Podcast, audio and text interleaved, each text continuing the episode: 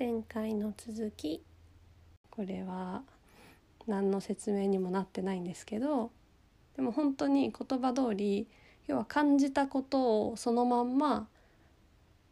受け取っていたっていうことなんですね。なのでここの国が好きだとかでもないしうーん何かと比べるっていう発想もほとんどなくってあもちろん前に行った国と比べてどうだとかそういうことは思ってたんですけどそれよりもまずはここはこういうものなのねっていうことを毎回あのすごく観察もしていたしそうやって受け取ってたなと思います。で何からそういうことを感じるかっていうとまあやっぱり最初に着いた瞬間の空港の雰囲気とかってやっぱり全然違うんですよねそのすごく綺麗で衛生的な国と少しまだ雑多な雰囲気というかが残ってる国ってやっぱり空港で全然感じるのが違うしあとはやっぱりこう外に出た最初のこう天候とか気候とかその空気感っていうのはあのすごく毎回印象に残ってたなって思います。でなんかその全体的にその国の雰囲気を子供なりに感じ取ってたんですけど、えっとまあ、目線とかがちょっと低いから覚えてるのは結構ねあの交通機関の券売機とかは比較的よくなんか観察してたし、まあ、やっぱり、えっと、車タクシーとか、まあ、場合によっては電車とか、うん、そういうところはすごくその国がどんな国かを自分なりにあの受け止めるというか消化する時の材料でした。あとすごく眺めてたのは、うん、なんだろう窓口駅とかそういう美術館とかいろんなこう窓口って券を買ったりするとこあるじゃないですか。あれがあの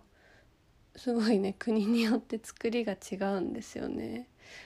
というのはなんかその、まあ、基本的にどこの国でもこう何か、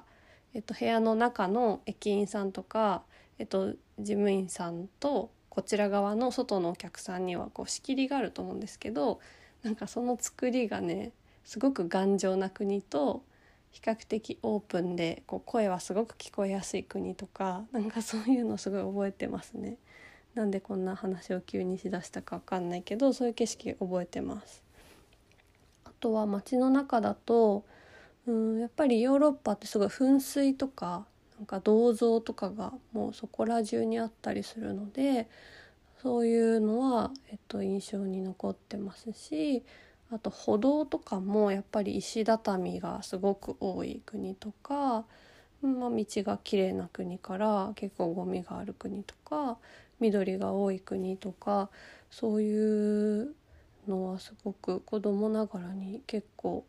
うん、覚えてました。そうですね。っ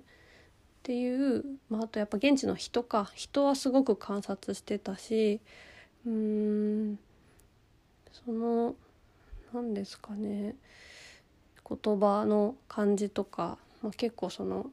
言葉から受ける印象の強さとかなんかそういうのをね体で感じてたんですよね。あとあれかな飛行機はなんとかエアなんとかエアってあるんですけどあの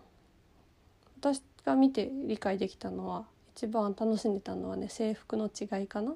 やっぱり制服、うん、本当に国の雰囲気が出ててで綺麗だなって憧れの眼差しで見てたの覚えてるのと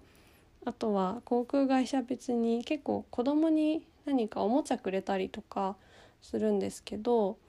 なんとかエアのおもちゃが豪華だったとかそれ兄弟で話してた気がします。うん、そうですねあとやっぱねあのホテルが、まあ、1カ国に行っても必ず多分最低ね何箇所か都市を回ったりするので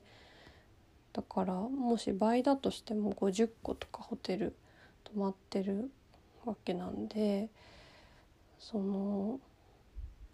今回のホテルが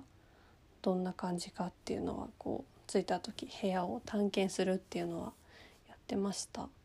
ねそうですね。そうだな。いやそれで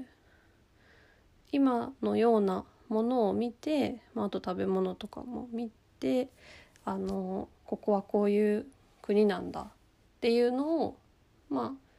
その時に感じたこと全体を受け止めて、えっと、記憶してったんですよ。でなんか長々と話しちゃったんだけどだからこれが人格形成にどう影響を与えるかっていう話で結構ね気づいて面白かったのが次回に続きます。